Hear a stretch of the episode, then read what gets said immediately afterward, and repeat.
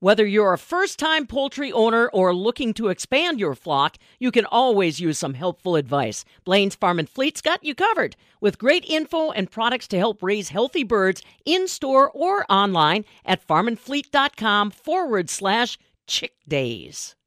There's a new face on UW Madison's campus. Dr. Emily Bick has joined the entomology department and she has an eye on research using precision agriculture to learn more about keeping pests out of crops. For the Midwest Farm Report, this is Carrie Mess. I caught up with Dr. Bick at the Wisconsin Agribusiness Classic to learn more about her background and her research. Dr. Bick, go ahead and introduce yourself. Hello, everyone. I'm Dr. Emily Bick. I'm the new precision pest ecologist in the entomology department at University of Wisconsin Madison. I focus on field and forage crops. Uh, my background is entomology. I have three degrees from Cornell and UC Davis, innovation postdoc in Denmark for the last couple of years, and I'm excited to bring the technologies, modeling, and machine learning to Wisconsin. Tell me more about what your focus is on campus.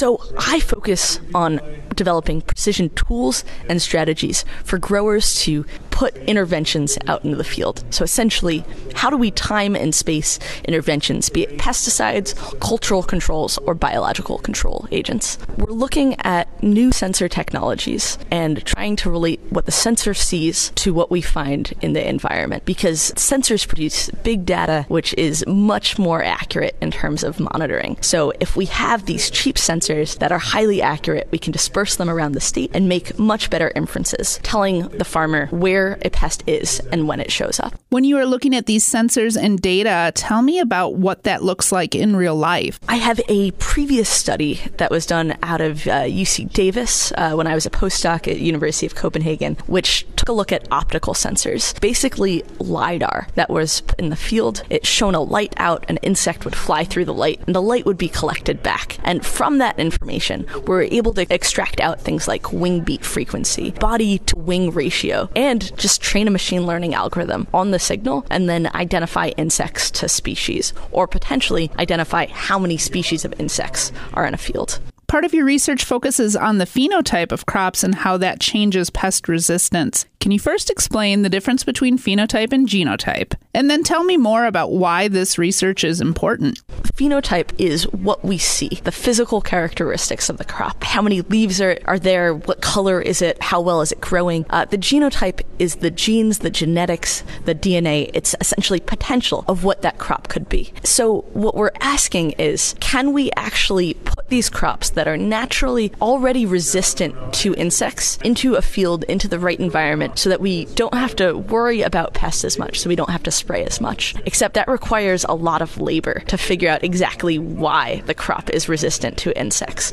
And we're planning on developing these sensors to actually create high throughput phenotyping, so that labor is automatically taken care of. What you'll see as a grower is the crop show up and the crop would say resistant to insects. Now we're at least five years out from that actually happening, but we're still in the early stages here. But what that would mean is if you put the crop in the right environment, let's say a crop that's uh, repellent, that's smelly, and then you put something that's next to it that uh, actually pulls other insects out of the field, all of a sudden you do not have to use as much or any pesticide, and you wouldn't have to worry about the pests in your field. Let's say if a crop is extra hairy or spiky or really, really thick inside, like thick and inside, think about corn plants in this case. If you had a corn plant with the great potential, the genetics of developing that phenotype, developing those structures, if you put that crop in the soil with high silica, all of a sudden you get a crop that's resistant to insects. And then you wouldn't have to worry about that problem. So we're trying to solve this problem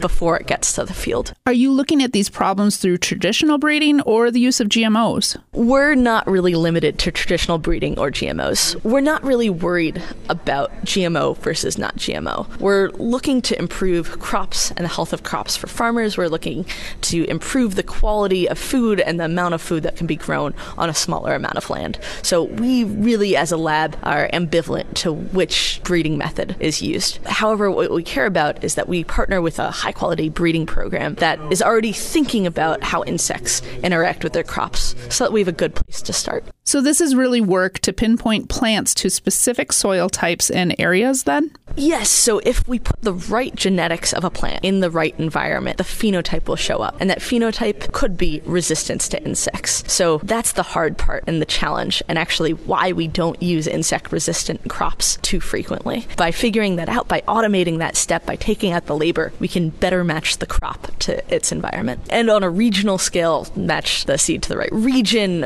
So this is both for within field and kind of within state. That was Dr. Emily Bick, a new face on campus in Madison. For the Midwest Farm Report, this is Carrie Mess.